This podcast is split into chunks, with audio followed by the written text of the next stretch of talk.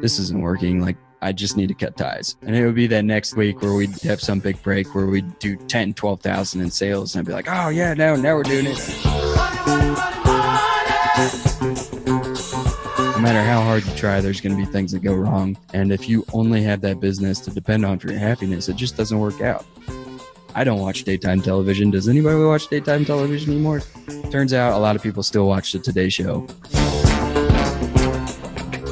and we were supposed to be on in the 9 to 10 o'clock hour. 9.55 rolls around. Nothing's happened. So we get a phone call and i'm sitting there on my computer and there's like four people on our website and i'm like really starting to sweat. And this lady's like hey i just saw your fillets on today show. Can i order them over the phone? And so i hit the refresh button on the website. We went from like four people to like 4000 people and i was like holy crap. My name is Patrick Montgomery. I'm the owner of KC Cattle Company based in Weston, Missouri. I am 29 years old. We are a Wagyu beef distributor via mail order on the website, kccattlecompany.com. We ship to all 50 states. We are in our second year of sales and expanding rapidly. What's Wagyu beef?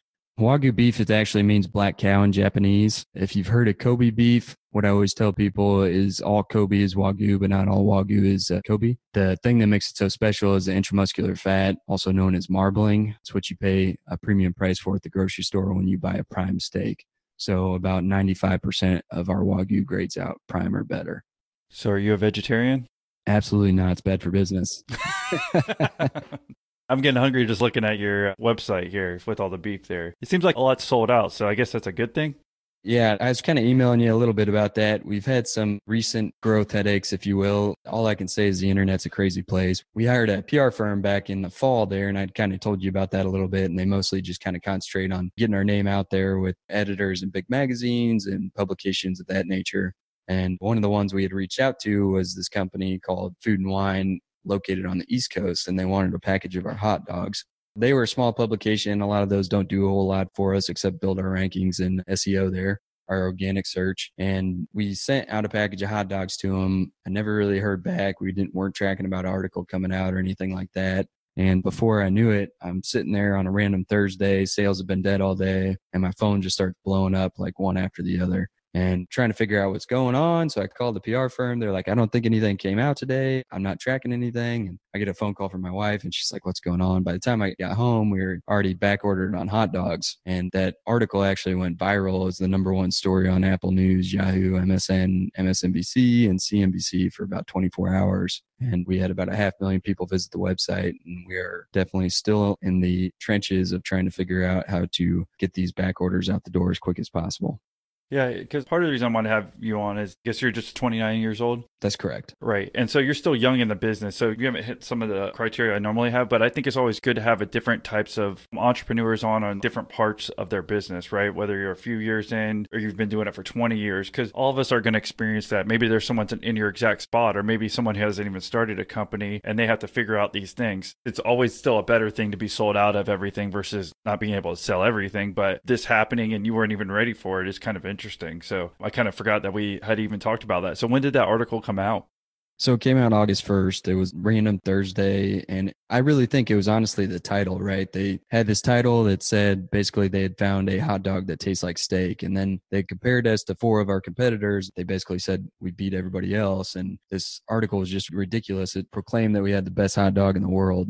So at that point, I had two guys working for me, one full time, one part time, and now we're up to six. It's really awesome. We're really blessed to have that kind of traction, but at the same time, death by growth is a real thing. So we're trying to be very careful with where we spend our resources right now and making sure that these customers come back to us is definitely something that's top priority.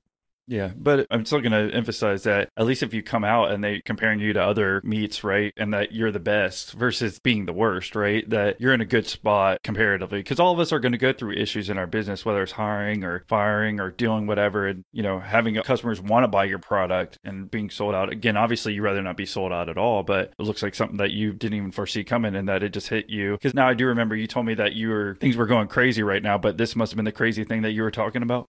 That's correct. Before this, the biggest article we'd had come out about us that like we really saw contribute to sales was the Today Show. And that was about 100 times less than what we've done in sales from this article, which was a small publication. So just to give reference, this publication had about 30,000 paid subscribers when that article went live. And overnight, they went to 100,000 subscribers. So we both kind of saw the benefit. So it's kind of cool. Uh, another small business that's also seen the benefit from this article. But you're absolutely right. It's a great thing and we're going to make it happen. They're just trying to figure out what our new normal sales is going to be after we catch up on this is kind of a shot in the dark, if you will. That makes sense. Well, yeah, you said you're in Missouri, so why don't you give us a little bit more backstory about your company? And I guess so we've talked about obviously, you know, hitting this issue and having too many sales or people wanting to do that, but just tell us a little bit overall about your company and how long you've been doing it.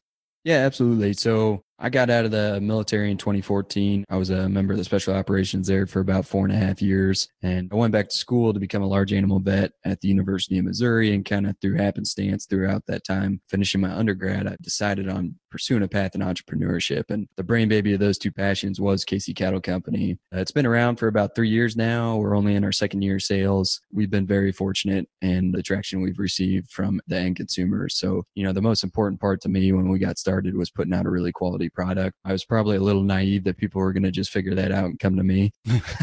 right. But we've kind of dabbled in different marketing areas and definitely the best payoff I've had in a PR firm. You know, we kind of talked about that when we did our pre interview there, but there's so many different places where you can spend money in marketing. And it's really tough trying to measure what your ROI is in some of those areas. And we had tried a couple and really didn't see a whole lot of traction from them. And then one of the nonprofits, veteran nonprofits that we work with here in Kansas City, the director was like, Hey, have you tried a PR firm? I was like, what's a PR firm? you know what I mean? Like, isn't that something that politicians have to make sure their image stays uh, nice and clean? But, you know, we went and had a conversation with the firm and we were really impressed. And at that point, you know, I had $9,000 left in our checking account. We had just gone through kind of restructuring of the end consumer that we were going after. Before that, we were going after restaurants really hard and we just got our butts handed to us trying to go after that market. So, kind of had an emergency meeting, came up with this idea that we were just going to focus on the end consumer. And we had essentially three months to make that happen, or else we were going to be in some pretty grave trouble. So, luckily, that did happen for us, and it's been kind of snowballing ever since. Well, that's great because I think talking to you in these early stages, why don't we talk about some of those things that didn't necessarily work for you that maybe other businesses might try? And then we can talk a little bit more about the PR if you don't mind. Because again, your PR person reached out to me and I've got people who reach out to me all the time, but for some reason, like yours, I mean, I've got the email up, but the one that she sent me kind of stood out from some of the other ones that I get. So it seems like this PR company actually has worked for you because again not all pr companies also necessarily work but let's talk about again the things that didn't work for you that other people have probably tried too yeah, absolutely. So we tried some of the traditional methods at the beginning there when we made that transition from going after the restaurant to the consumer. Because, you know, putting money into advertising for restaurants, you're going B2B at that point. And it just doesn't pay off. When we started going B2C, we tried the traditional routes, radio advertising. We were getting our butts handed to us on Facebook and Instagram ads, mostly because I don't think we really knew what we were doing. I think if you hire the right company for that, that can be pretty good ROI. And that's kind of something we're looking into right now. But those were the main faucets that we are putting money towards. And the PR firms are not cheap the biggest reason I hear from other business owners why they don't use them is because I mean, it's a mortgage payment, right? So a big mortgage payment. but what you just said about seeing their email and being like, this is different from a lot of the ones that we got, we hear that over and over again with like the Today Show told us that and Forbes. We've built a great relationship with Forbes. We've had three or four articles come out about our products in the last year. And being able to have that kind of traction not only helps you with the initial sales bump and the traction on your website and also gaining followers on Instagram and Facebook. But on top of that, those links from those big, big websites to an online e-commerce website, it helps your SEO organic search tenfold. So when we brought on the SEO firm this year, that was the biggest thing he told me to was to make sure we keep the PR firm on because they're doing more for our organic search than than they ever could. So so I guess it was just even finding the right PR firm worked out for you. So was it just kind of luck that you think you hit on the right person or how did this work out for you? You know, Austin, I wish I could say I was that smart, but honestly, they're the only ones I interviewed. I was really impressed with that initial sit down I had with them. And I didn't know any other PR firms, especially here in Kansas City, right? The really good ones you find are out in New York or California or whatnot. And so being here in Kansas City, I consider that more so luck that we ran into them and the fact that they have really transitioned the money we pay them from articles to followers to purchases to repeat customers the money that we do spend if you convert it out to what we've done in sales because of the articles they've had published for us, I mean, the money spent per customer definitely pencils out. Oh yeah, I mean, even after this last one, especially, right? I mean, I mean, they basically if you're able to sell out of everything, then it sounds like it worked. Absolutely. I mean, they paid for two years worth of what we pay them. Right. I've had the same thing when I've looked at PR or uh, heard about PR companies. It's just like finding the right business. Sometimes you find the right ones that work for you and some that don't. Even you're talking about with like maybe Facebook advertiser or something. Maybe the first ones that you went with weren't helping. And so maybe with a different one, it did work out. But for this one, can you give us like a ballpark of like what you might pay monthly or how that works? Because again, like you were saying, a lot of the ones in New York, they are super expensive and they might only work with Fortune 5000 companies ones of big businesses like yours, you said you had like two people working with you and you're able to hire a PR company. Yeah, so they're monthly, right? I have no problem giving that. It's 4000, right? And I'll give my contact information or at least some of it at the end of this interview and I'm absolutely willing to give out their information too. I, although I don't know if they might end up charging me more money if they get too much. right, you have to wait. But yeah, no, they uh bringing them on because they're growing like crazy too right now because especially we've kind of been a really good forefront person for them as well because obviously we have a pretty good story about what is the benefit of PR and we show that tremendously. So helping them out in whatever way we can, I think it's a symbiotic relationship, if you will. Yeah, thank you for giving some insight on what helped. Because even you said it sounded like you were on your last legs when you decided to use this company and only a few thousand bucks left in your business account and hoping that this thing would work. Yeah, absolutely. And I think one other thing I'll throw in is it's not going to be a good fit for everybody, right? Like it really worked well for us because we had a cool story to tell being a veteran owned and veteran operated company. Everybody at KC Cattle Company are veterans. And so that played really well into distinguishing ourselves from the hundred other emails that Today Show or Forbes or the other big publications get. I will mention that you just need to have a really good product and you need to be able to tell a story about your company. And those two things combined, I think the PR firm's probably some of the best money you can spend on marketing. Tied down at work? Don't let your software search kill those summer vibes. Now you can ditch the office overtime and find options for your business in minutes with Capterra. Read hundreds of thousands of reviews and make finding the right software for your business a breeze at capterra.com forward slash millionaire. Capterra is the leading free online resource to help you find the best software solution for your business. With over 950,000 reviews of products from real software users, discover everything you need to make an informed decision. Search more than 700 categories of software, everything from project management to CRMs to email marketing to yoga studio management software. Well, just basically any category you can think of, they have covered.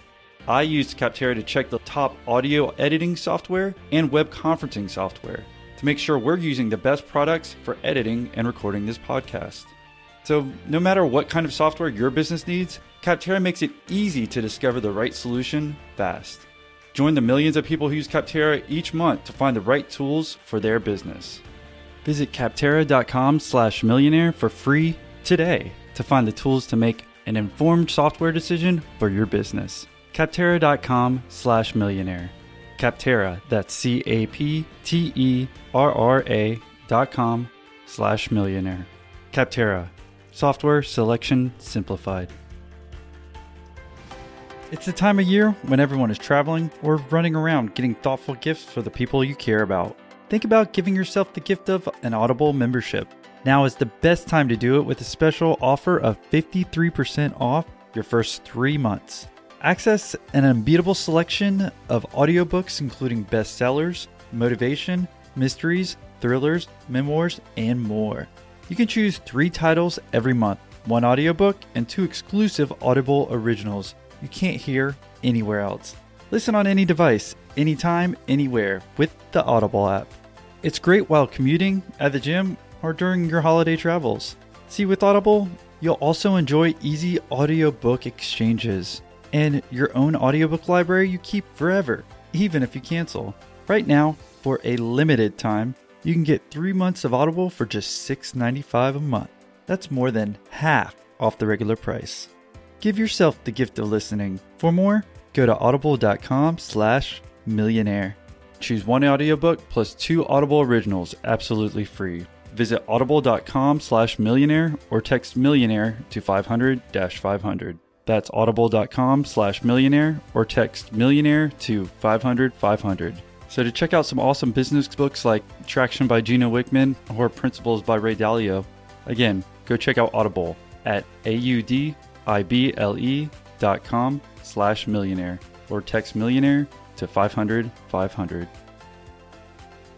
Yeah, I mean, like I said, I've got the email up right now. So what you said exactly the emails that I get of people who want to come on podcasts are like, oh, this guy's been to prison multiple times and he's gotten out of debt. It's like the same story over and over, and I'm just calling bullshit on it over and over versus the story I got from you. Like you're Missouri, so that's a little different, right? That's a different angle. Like you're saying veteran owned, and they have some pictures of you just so people have an idea of what worked. Pictures of you and your product and your dog out there. So I'm like, I already see, I'm like, okay, this is a different kind of story. Because I'm always trying to angle into, again, to have different types of guests on here because there's entrepreneurs all across the US and all across the world. So to me, it's always interesting to get those interesting stories. Everyone should have an interesting angle, but again, you've got to figure that out. Like if you were just computer programmer and they sent me an email about you with you on a computer in New York or something like that, I'd be like, okay, on to the next one, you know?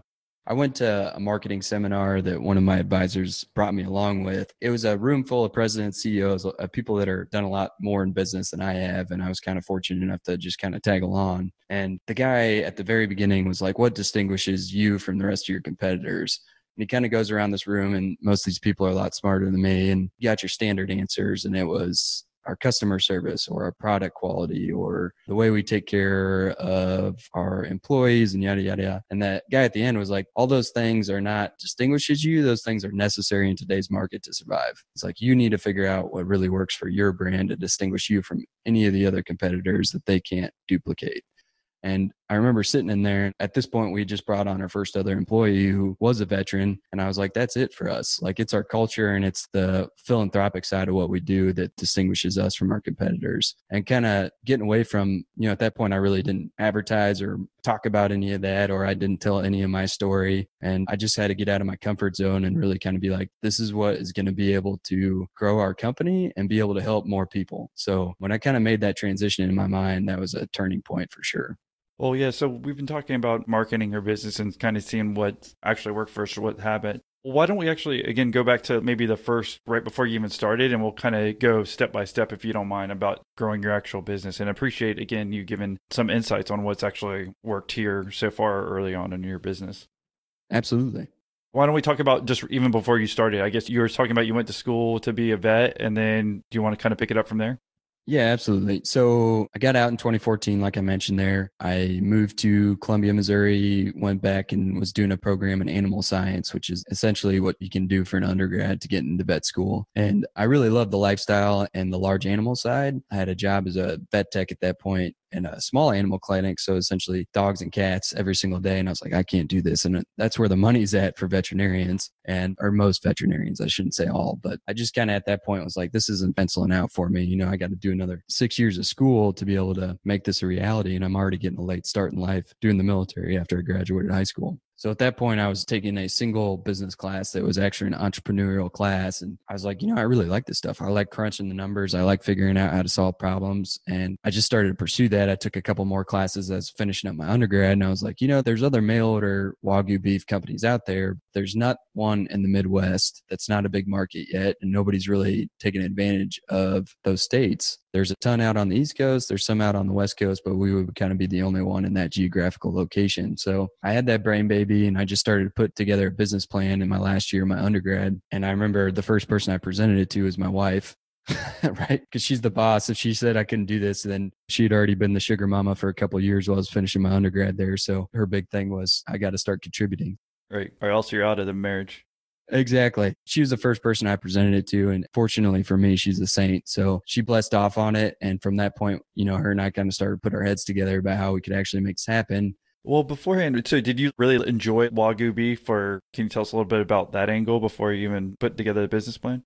I enjoyed the cattle side, right? So that was the part I really enjoyed. And through the last two years, I've become, obviously, for reasons that I don't need to state, I've become much more knowledgeable about the meat science side and the cooking side, the culinary side. All those things I've kind of combined and be able to sell this to people and really make the product well known. You know, those are things I've become educated about, but those were not my passions at the beginning. And if I'm being totally honest, it was more like I just love the cattle business and the market in Kansas City hadn't been tapped yet. And I was like, I'm going to be the one to do that. I figured out once I actually started the company that the Kansas City market just wasn't there yet. We got the question about 20 times a day what the heck is Wagyu beef? Right. And that was three years ago. Now I can't even remember the last time we had somebody ask us that. So we got in at the right time and that was part of it. And as of now, two of our best selling states outside of Kansas, so Missouri and Kansas, are New York and California. So we've started ship quite a bit out to those two states. And I think adaptability was my biggest part of the first couple of years here was just being able to be like, hey, this isn't working. We got to shift the path we're taking or we're not going to make it.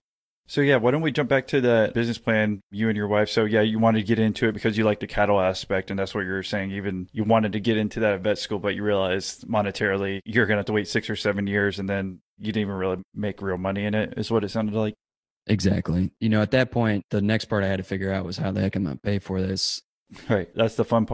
know, at that point, the next part I had to figure out was how the heck am I pay for this? Right. That's the fun part. That's the fun part. we had a small amount of savings. We moved over to a business checking account, and that was kind of my seed money, if you will. It was like $8,000, right? So that doesn't take you very far in an agriculture business. It's expensive trying to get started. So, yeah. Did you get it from your sugar mama?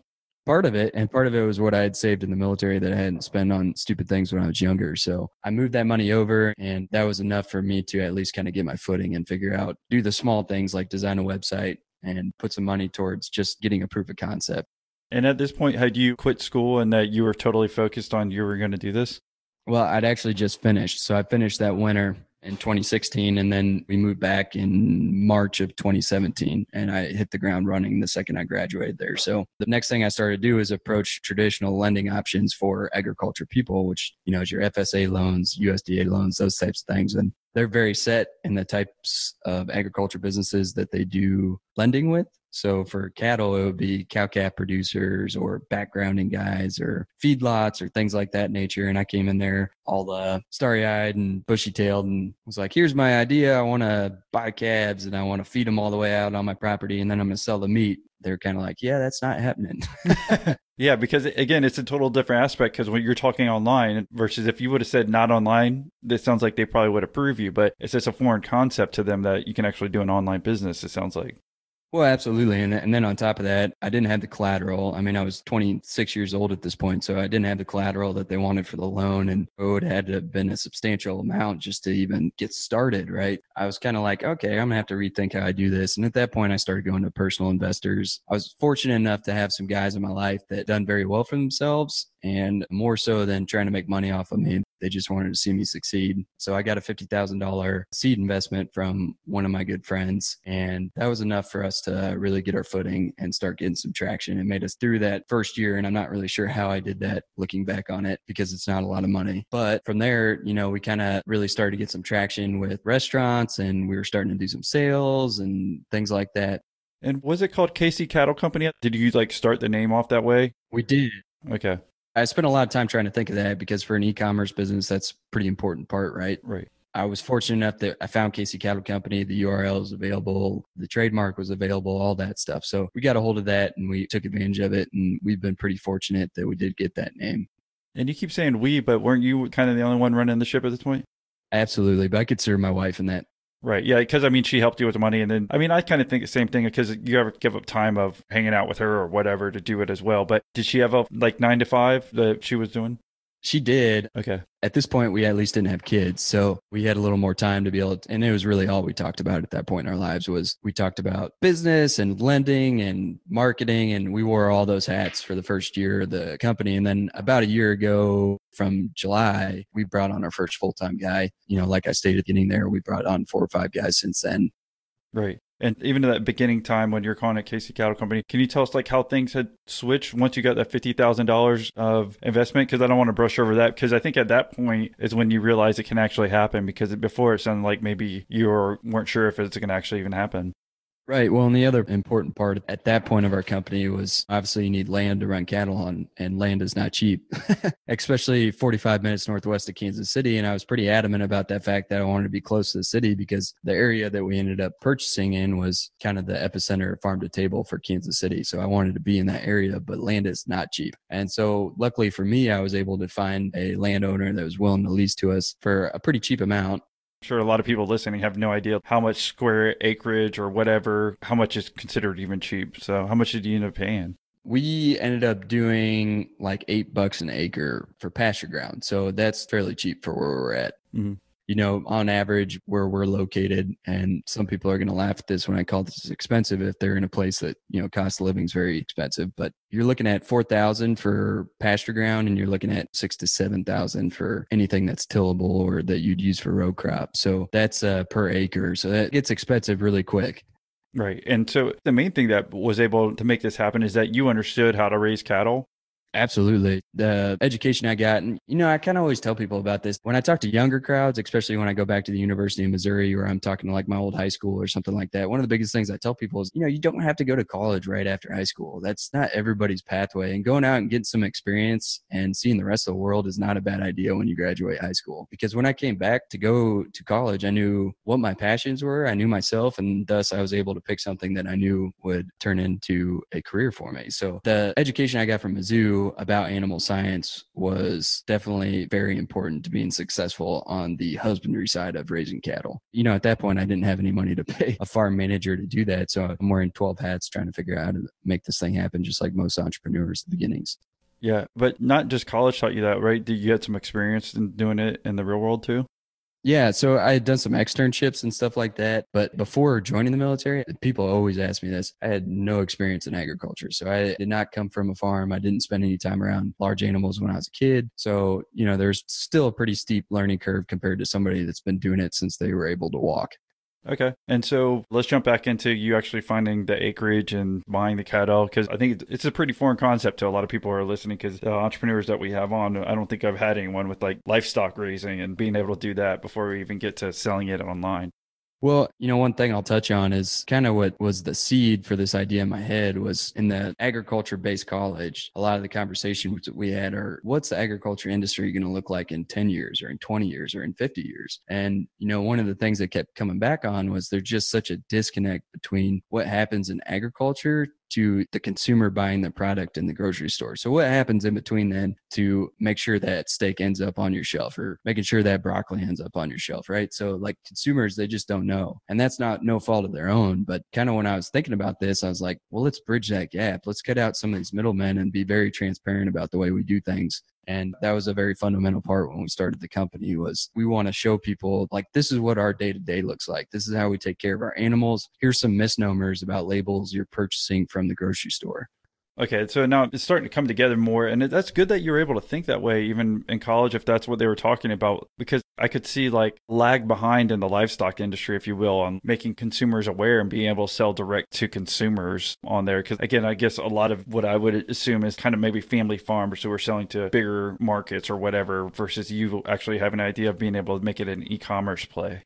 Yeah, even this year, right? Beyond Meats, the IPO that came out at the beginning of this year is the best IPO of this year. And basically, what they're doing is they're turning soybeans into a fake burger, which, from what I hear, tastes exactly like what you would get from McDonald's or something like that. That's an actual animal that's being turned into a hamburger. So, kind of being able to see that and being like, hey, the market's shifting here 20, 30 years from now. I'm not sure if we'll have CAFOs, which is these large feedlots out in Colorado and the Northwest and all over the country, really. I'm not sure if those things will still be around in 20, 30 years just because consumers don't want that anymore. They, if they're going to spend the money on a steak, they would rather do it less frequently and buy something more expensive. And that's kind of what I banked on when I started this company was don't disregard the cost, but how do we raise something that's a palatable difference from the steak that you get from your butcher's counter at your local grocery store? And, you know, from the feedback we've gotten since starting, I think we've achieved that. Well, yeah. So why don't we jump into again back to where you got the acreage and you buying your first cattle? Again, if you just take it step by step and make it as simple as we can to try to understand. I know I'm all over the place, aren't I? No, it's all good. I mean, dude, because it's so easy to you, I assume, versus like me. I'm not scared to ask dumb questions or try to keep it at, like go back to it because again, I don't want to jump over any steps because it's very interesting to me. It really is. So it's like, you know, how many cattle do you buy? How long does it take to actually make them into beef? Like, so yeah, just jump back into after you're able to find the rent and rent this space out, like what your next steps were. Yeah. So from there, we started to put some money into cattle and some of the logistics that go into cattle and being able to feed out cattle. So one of the big differences between Wagyu and traditional breeds is you do what's called slow feeding for Wagyu. So instead of harvesting that animal 18 months, about the absolute youngest we go is 24 months. And on average is probably closer to 28 to 30 months. So you're putting a lot more input into that animal, which is part of the reason it's so much more expensive. So we had to start thinking about that. And it's almost like growing grapes for wine, right? Like you have to project what you're going to need in two years from now, not necessarily what you are selling currently one of the things that we started doing at that point was going out and talking to other ranchers that practice similar husbandry skills. So when I say that, you know, they're treating the animals that we like to treat our animals. They're they're not using growth hormones. They're not doing those types of things. And we started to kind of build some relationships with those guys so that if we did get in a pinch like we're in right now, we can go out to them and be like, hey, if you have a surplus of fat cattle right now, we want to be able to buy those from you. So that was kind of all at that initial beginning point right there. And we made a lot of mistakes. We worked with ranchers that didn't put out a good product product and we worked with guys that did put out a really good product but they were too expensive or you know the relationship just didn't work so at that beginning phase there that was a lot of what we were doing and on top of that we were buying our own cattle to put on our property yeah, and probably because if you just given the timeline you said, if you would have just done your own cattle, you'd have to a minimum wait two years to actually see some money, right? Exactly. So we were buying feeder calves, which a feeder calf is basically a younger animal that's three to 500 pounds. And we were feeding that out on the property, which still takes an additional year and six months essentially. And how much does one cost? It's dictated by commodity prices. And normally for a Wagyu animal, you're paying a premium on top of that. So it depends on the stock market. Right now, cattle prices, like last year, they were going down because of the drought in both the central states here and then Texas. And we're still kind of seeing that. But you got to be able to predict a little bit what you think the market's doing. And that equates to looking at how your big cattle producing states, mostly Missouri and Texas, are doing weather wise. So this year, it's been extremely wet. We've had a lot of flooding, same for Nebraska and Iowa. So on top of that, too, you got to think about corn and things like that that are going into the feed because those prices will probably go up because there'll be a shortage. If we just had to average it out, would we say like a thousand bucks for cattle, or I have no idea? More than that. So you're buying it by the pound. Like, oh, I could look it up on my cell phone here, but you can look at the cattle prices. You're looking anywhere from fifteen hundred bucks to two thousand, depending on the weight of the animal. So, I mean, for me, I felt like that was a great estimate. Then um, it wasn't like 10,000, you know? I assume a lot of people listening have no clue, right? At least I'm getting a better idea of my head around all this stuff. And you adding all these variables into it, it sounds like, yeah, obviously it must be hard to kind of figure out a price at the end of the day if you've got all these different variables.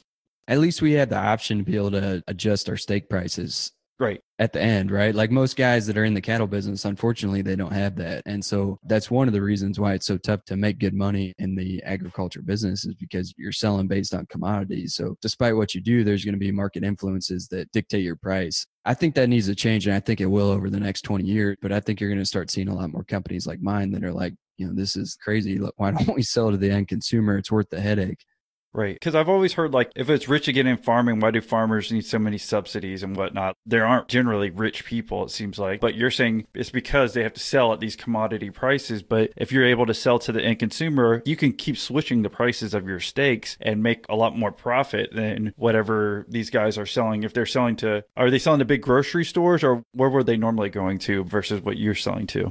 I'll give a couple examples. So, like a cow calf producer, which is uh, essentially a guy that has mama cows that is breeding them each year, and then he is selling those calves at weaning weight. So, essentially, the calves are six months old when he sells to either a sale barn or a feedlot or something of that nature. So, you're selling to the feedlot. The feedlot is then selling to some kind of meat distributor or processor, and then they're selling to a distributor, and then that distributor is selling to the grocery store. So, there's a lot of middlemen in that business model, right?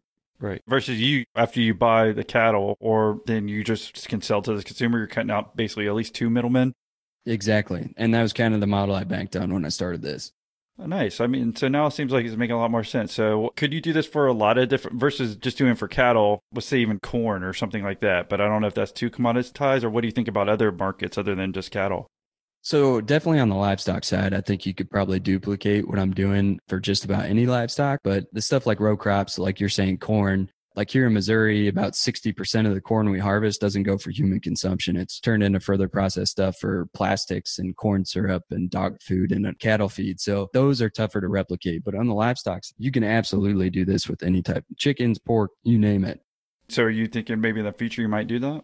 It may or may not be in the works to start adding more products. And so we were trying to do pork this year, but our biggest thing is like, you know, with the Wagyu, there's a palatable difference. So we want to make sure we stay in that, that brand identity where the products we're bringing onto the website, you can still taste the difference from what you buy at the grocery store. So one of the things we've been looking into is Mangalitsa pigs, which are kind of like the Kobe of the pork world, if you will. So, you know, we want to start doing that. We want to start bringing on more products, but we just want to be slow and methodical getting into it. Unlike when I jumped into this business. So so we don't make as many mistakes.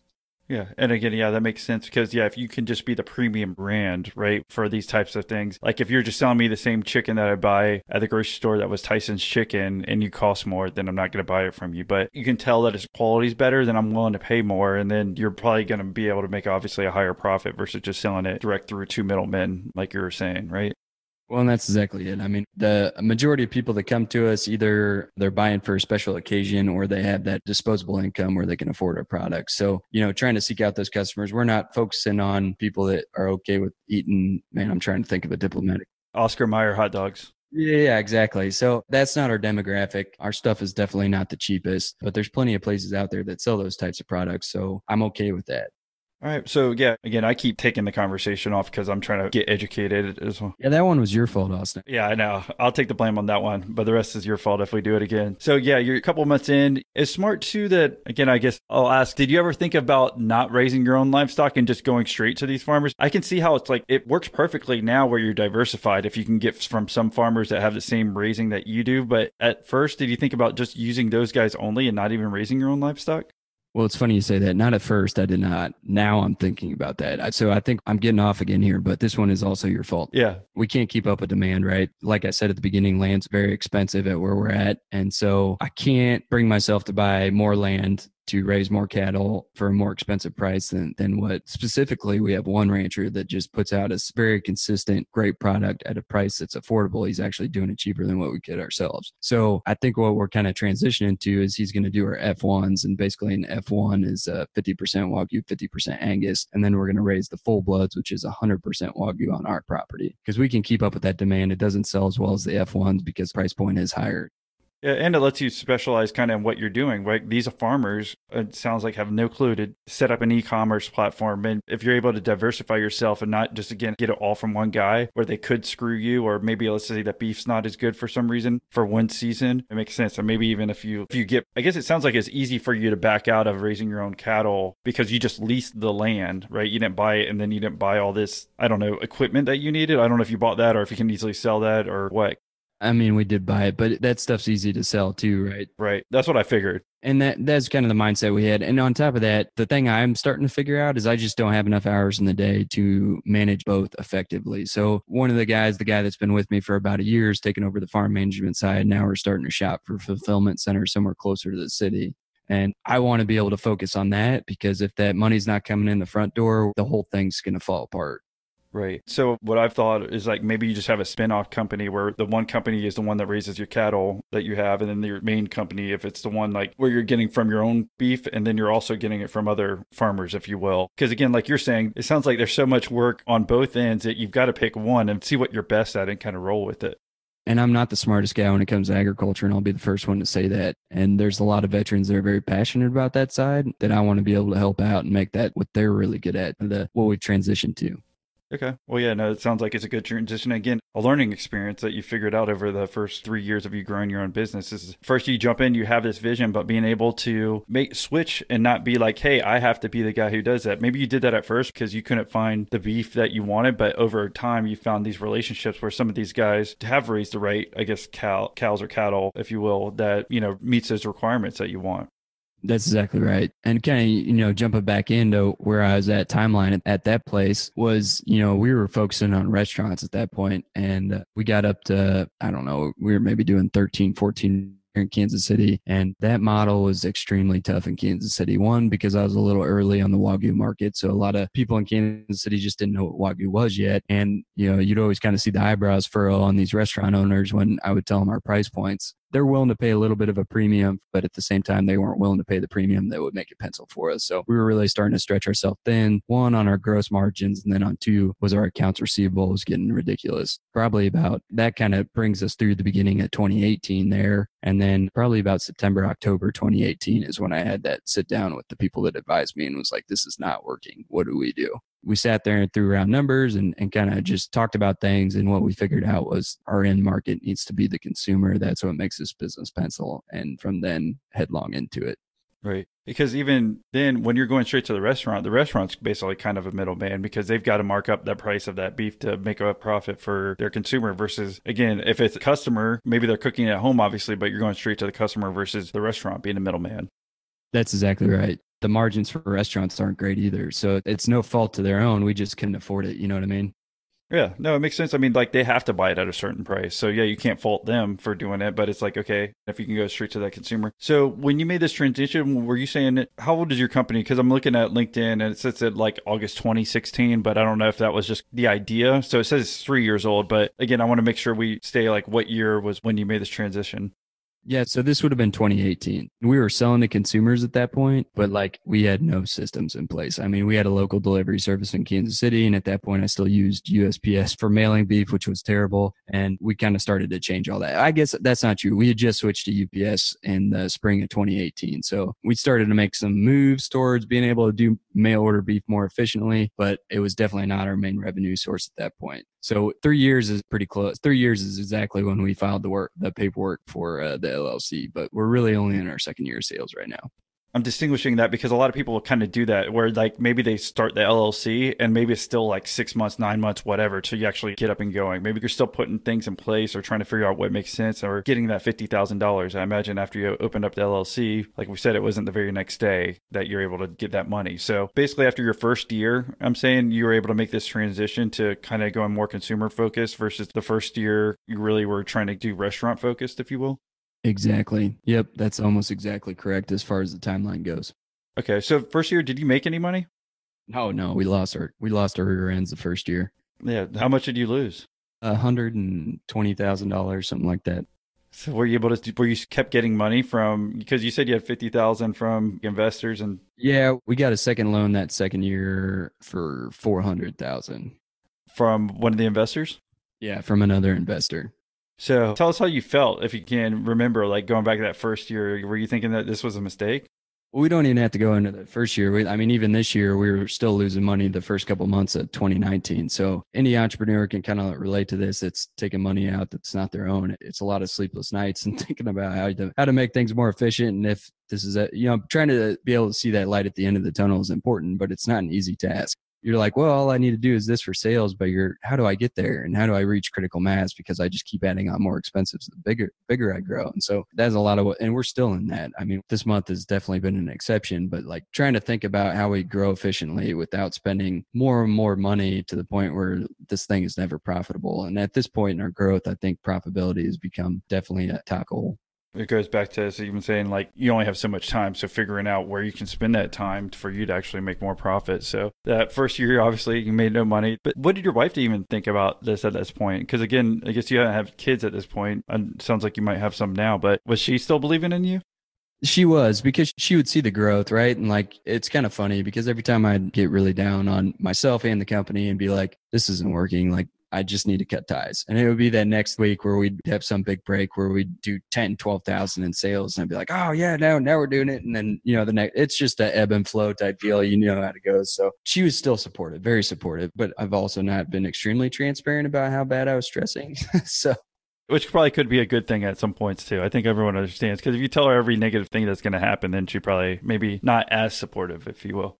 Well, and that's it. You know, I'm already causing myself not to sleep. Why bring her down? I was very transparent about there's still a good chance that this company fails, but here's what I think the chances are. Are you okay with me taking that? And she always said yes. So we're still open in 2019. So you said you weren't sleeping a lot. Like, so how many hours were you working on this business full time? 40 hours was a minimum, right? And that's not taking into fact that I was constantly replying to Facebook messages and Instagram and emails. I feel like the electronic stuff, it's almost easy to not count that as work hours. But, you know, I was spending two hours in the morning before I go to work and I'd spend two hours a night before I go to bed. And so, you know, now it's like, you know, I'm still doing 80 hour work weeks, which is okay. You know, you expect that as a new business. And I'm kind of fortunate, right? Because her dad was an entrepreneur. And so she grew up in that lifestyle. So she's used to the fact that there is going to be a, hopefully a gold egg at the end of this very long work hours where I'm not around for her and the babies. My thing is too, yeah, I didn't know if you were just working on the weekends too, or if it's like at least on the weekends you cut it off. Because especially in the beginning, you seem like you're getting so reeled into it that eventually you have to sever, like have some enjoyment other than the business, especially when the business is not really profitable or maybe not where you want it at that point in time. So were you able to make that happen? I just finished my MBA. So during this, I was also doing my MBA and I think I was driving back. So it was like an exec program, right? Where you do 80% online and then 20% in the classroom. So I was driving back from one of those and I was listening to a Tim Ferriss podcast and it was him talking about the things you wish you would have put in the four hour work week. I had read that book like I think before you even started the company, but I definitely work a lot more than four hours. But you made the reference and I probably messed this up. But one of the things he talked about was how you have to have different silos outside your company, right? I heard this exactly too. So if you get it wrong, then I'll tell you. Okay, perfect. Thank you, Austin. but he was talking about if you have a different silos outside your company, then you're not just depending on that company for happiness. I was like, man, that is so true because that week before I went to school, it was just terrible, right? Like anything that could have gone wrong had gone wrong. And I was just in a terrible mood. And I think it was at that point where I was like, well, let me think back to before I started this company. What were things I enjoyed doing? and so, uh, you know, I started to make working out a priority and spending time with my family a priority and, you know, actually enjoying the property that I was on because it's a beautiful piece of land. I just spend all my time working on it. So I never get to enjoy it. And so I started to carve some time out during the week no matter what was going on. Like even to this day, some of my guys give me a hard time because instead of eating lunch, I pound a quick protein shake and I got a little makeshift gym. It reminds me of being overseas in the military. It's dirty and filthy and everything's broken, which is the way I like it. And I go out there and I just beat the hell out of myself an hour. And the rest of the day, I'm in such a better mood because I got that blood flow going and maybe I got a new PR for some kind of lift or something like that. Those kinds of things are extremely important when you're starting a new business because there's just things that happen outside of your control. No matter how hard hard you try, there's going to be things that go wrong. And if you only have that business to depend on for your happiness, it just doesn't work out. You're going to be miserable. So I think when I made that distinction in my head was when I really started to carve out personal time for the things I enjoyed. Although it wasn't very much time because normally when I wasn't working, I was doing schoolwork. If you listen to the show on a regular basis, then you've heard me mention the Castbox podcast app. I've been using it for the past several years, and it's by far the best podcast app out there. And I love using Castbox for really two main reasons. One, it's an easy way to interact with other podcast listeners by commenting on specific episodes. And two, they make it easy to find new podcasts that you haven't heard of. So if you're tired of using those outdated podcast apps that are missing modern day functions, well, join me and the 28 million users worldwide that use Castbox to listen to awesome podcasts every day, like the one you're listening to this very minute. Download Castbox right now to see what you're missing. Just check the Apple App Store or Google Play Store and search for Castbox. That's C A S T B O X. Castbox, the better podcast player. Yeah, sounds like it. So yeah, I think you hit the nail on the head. Like I think I heard that a couple years ago, and it, I remember the same thing because it was actually kind of when I started the podcast. So we probably listened to it about the same time. Whereas I was putting all these hours into the podcast. It's not necessarily that I was stopping doing other things else, but he was making a distinction, like you were saying. If you put like health as a silo, or like work as you know your business as a different thing, or your friendships as a different thing, or your personal relationship with your wife, those are like four different silos. Where at least if like one's not doing great, which might be your business, right? Then at least if you're you're working out a lot, maybe you're killing it in the gym, right? So you feel good about that. So you're winning something, or maybe your relationship with your wife's doing really well at that point. So at least you got something to count on that, or your friendship. So it's like different things, or if you're religious, like having those, just distinguishing these different things. So not everything's always going to be at 100% happiness in each one, but at least if you have these different ones, for instance, stopping going to the gym, or stop hanging out with your friends, or stop hanging out with your family, and you put it all into working, and then your work's also not working out, that's when you get super depressed and you're like, okay, well, nothing's working. But if you at least carve out a couple hours each week for these other things, then, and if things are more than likely, it's almost going to be almost impossible for all of them to be at a very, very low point. Like they're going to be at different parts or, you know, of happiness in each of them. And that's going to make you happier overall if at least some of them are doing well, if your business is not doing well. So at least that's some advice for anyone who's kind of might, maybe their business is not going that great, but again, maybe you're killing in the gym and maybe you have a great family and friendships right now. And that's something to be happy about. No, that's exactly right. And you know, it's funny you say that because when I started the company, one of the things I always do in my head is just the risk management. I'm like, well, what is the worst thing that happens if this business fails? And you know, at that point it was I lose some money. I maybe have to go into bankruptcy. I maybe not. But at the end of the day, I still got my family. I still got my health. I still got all the blessings that, that had been bestowed on me before I had this company. I think it's important to keep that in mind because even if you're the smartest guy in the room, there's a part of entrepreneurship that is luck, right? So you got to be able to still rely on those things that are outside your company and be like, hey, if this fails, I still have these things. But if you don't focus on those things, you might not have those when you come out of this. So and again, it's only carving out a couple of hours. And it's like what you said, because I do the same thing at least two or three times a week. During the week, I'm going to the actual gym and going during lunchtime, um, like you're saying. And then after I get out, sometimes I'm like, okay, I could have spent an hour working and powered through lunch and done that. But when you come out, you actually, when your blood's pumping from working out, you get a new excitement for when you come back. You have more energy than if you would have just worked through lunch, if you will it seems like that's what you end up doing as well. So it's just again things for people to think about. Are you actually putting adding to these different buckets in your life, even if it's only a couple hours a week? Overall, it's going to definitely make you way more happier and make you more excited about work. When you come back, you're going to have more energy. So overall, it's going to even help your work, even though you're taking a couple hours out to work on yourself, if you will. I always tell the guys that work out there to do the same. You know, like I think it carries over to employees the same. Like if you're taking the time out to help them be a better person and make them happier, that's going to come out in your productivity, right? So, like, absolutely, we'll pay any of the guys that work out there to come out and work out with me for an hour. None of them do. And I don't know if that's because I work out too hard or they think it's a setup, but I always make that clear that, like, hey, I want you guys to be better people, just the same as I want myself to be better. And I think that's important is just being able to have those things that are outside of work because at the end of the day, work is work, even if you love what you're doing. And there's still a lot more to life than just the company. Yeah. So words of wisdom from Patrick, Austin, and Tim. So. Yeah, to jumping back in year two, it seems things started actually finally getting going as far as you looking at the consumer aspects. Yeah, we started to get, I'd say, our big break. We got in the New York Times for an article in their food section called The Front Burner. And we got in there October last year. And I saw like my first sales bump. And that was like super exciting. I was like, wow, that's crazy. Did you do anything to celebrate? Because it sounds like, is this your first real excitement of like positive growth in the company?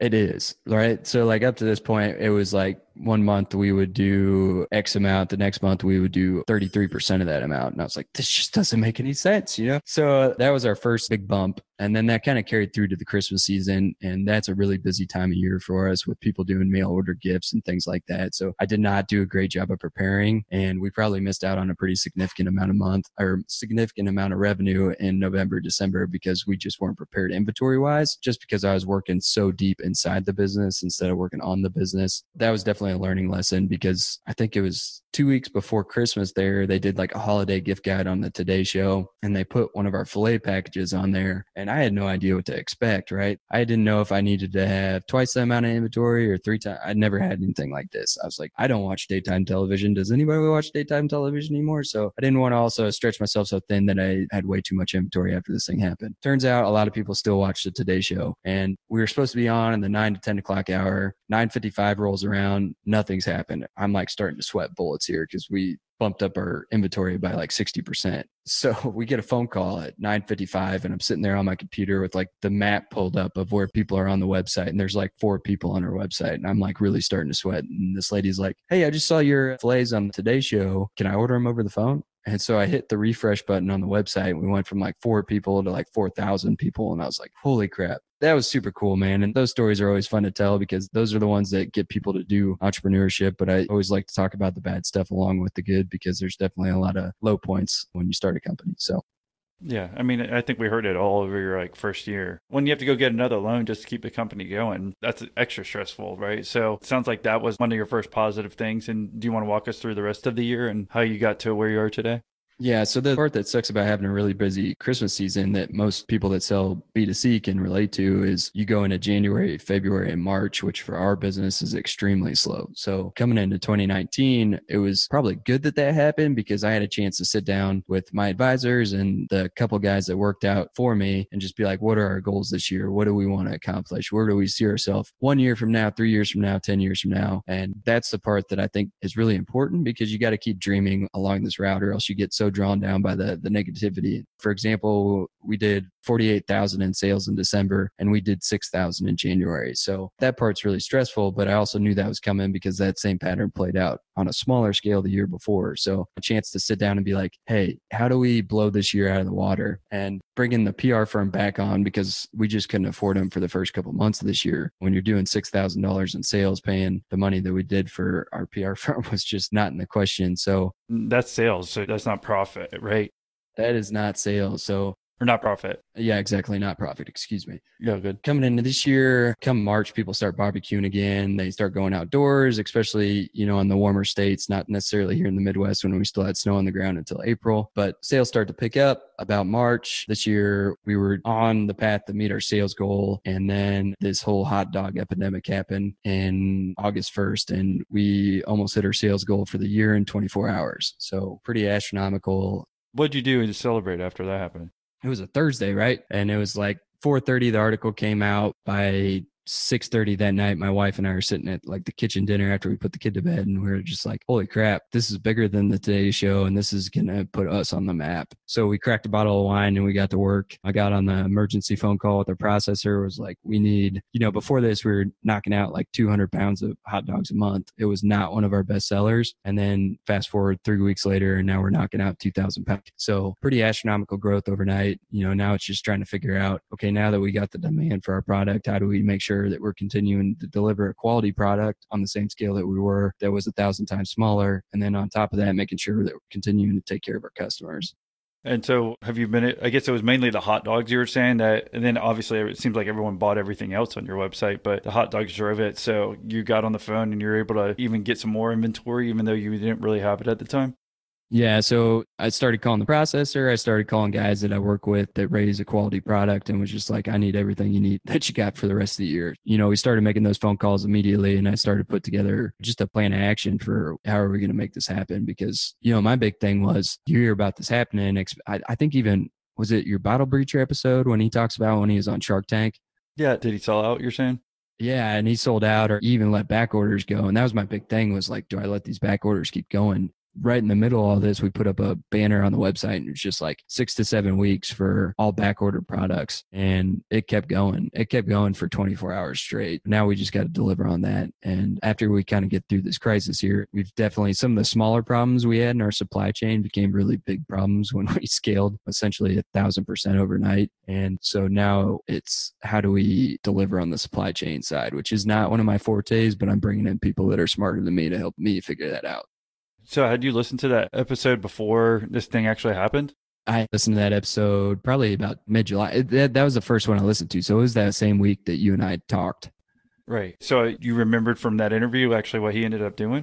Well, I think he ended up either turning off his website, but you know that that was the thing is like for he can create those units and be able to source that stuff to make the amount of units he needs to get them out the door in probably a couple weeks versus us it's like even if we start getting carcasses in to hang we dry age everything that we do so it's got to hang for a minimum of three weeks. And so those first couple weeks really trying to figure that out. And then on top of that we had box problems we had cooler problems. It was the hottest time and it was the hottest week we'd had across the united states. We also had to worry about our ups rates and fedex rates and that was a huge problem is basically we were on a, such a smaller scale at that point that our rates did not reflect what we needed to be able to do. This is probably actually a really good problem to get into and kind of dive into on this episode is our entire pricing structure on the website was based off our average order value of what customers bought right? Like our entire shipping policy. And all of a sudden we had this article come out about our hot dogs. And we specifically set our website up to encourage people to do a bigger order less frequently because our shipping costs are so astronomical. Well all of a sudden i'm having people pay $37.99 for a single package of hot dogs, right? And we are still absorbing some of that shipping cost. But that shipping cost that we're absorbing is based on people doing a little higher order value. Well, that wasn't a big deal because nobody would ever do that. We would maybe get one or two orders a week that were $100 or less. And all of a sudden I had you know 600 orders for a single package of hot dogs. And i was like oh crap we're going to lose our butts on this if we don't get better ups rates. And at this point i couldn't even get anybody from fedex to call me back just because we were a small player. And we started to hit that really hard that following monday. I mean i was putting out phone calls to everybody to figure out how we could lower our rates substantially. We've definitely accomplished that since then.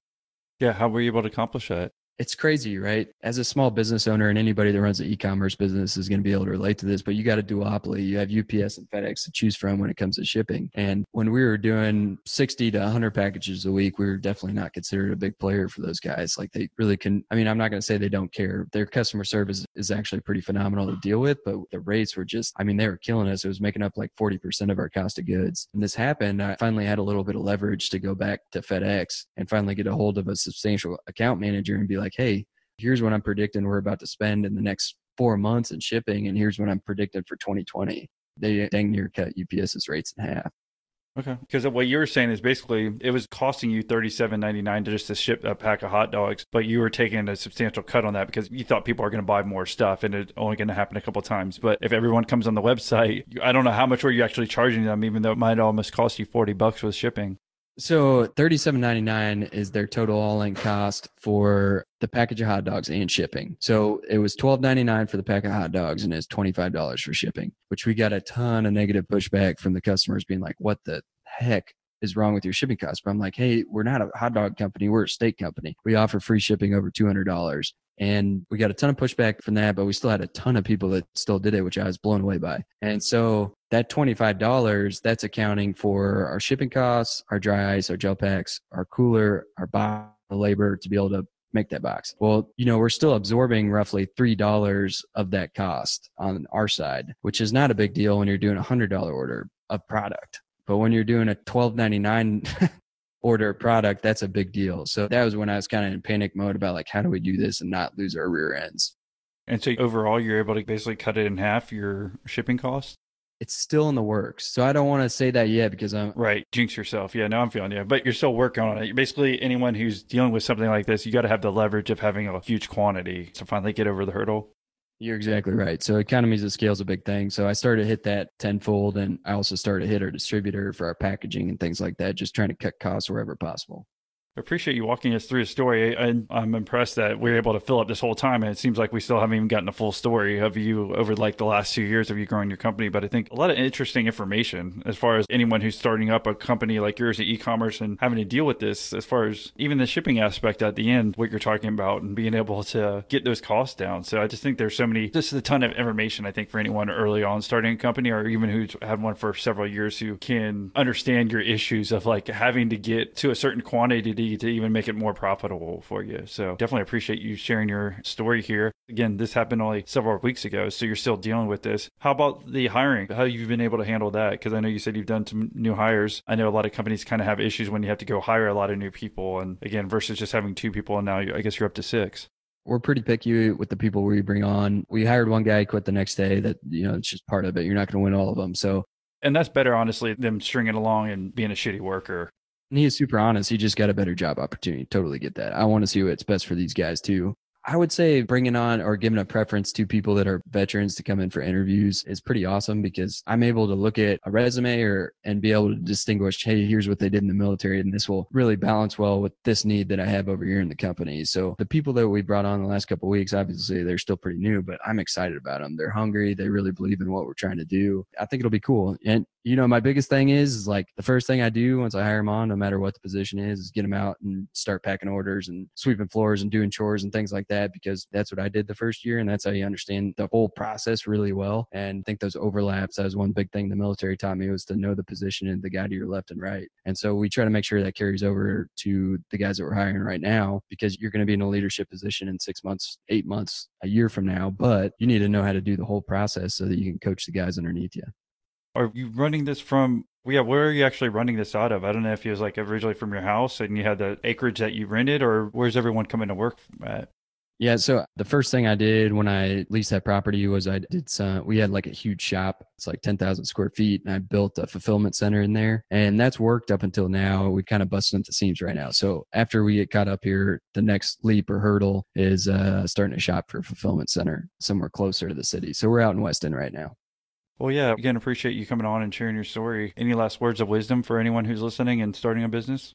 You know, I think it's just important to know that it's not all going to be easy. And I don't like telling people that just keep going because sometimes there are definitely things that are bad business ideas. So you got to be smart about that. But at the same time, you're going to have really bad days and don't just fold up shop because you're having a crappy day. Think through the situation and get past the fear and the anxiety and all those things and come up with action plans, right?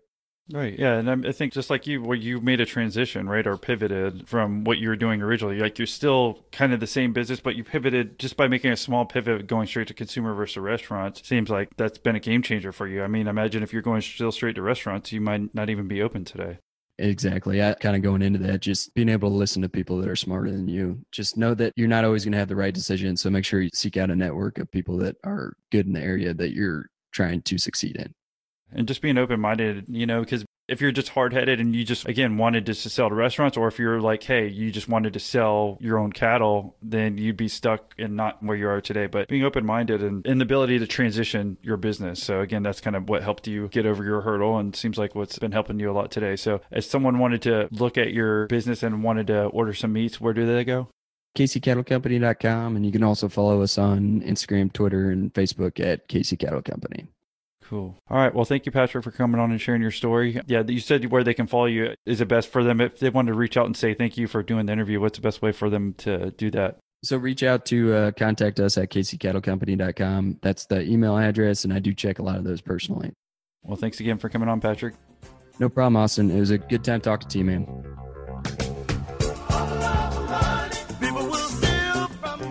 So that I already that was the original product that I sold on my YouTube channel or that that I sh- that I used on myself. Do you not want to tell us about this at all? I'm sorry. I'm sorry, Austin. I don't I don't think this interview is like I don't understand that it's like something either you're distracted or something's going on. I, I because I mean all I'm asking is about like most people are excited about talking about the product that they finally made, and it sounds like you're not excited about it at all. I, I just feel like I'm not so if you want access to this awkward interview and other exclusive interviews that we haven't published on our main feed, well, join our Patreon where you can get exclusive interviews that we already have ready for you. Just go to millionaire interviews.com forward slash Patreon or check your episode notes below on how you can help us keep bringing you this awesome show.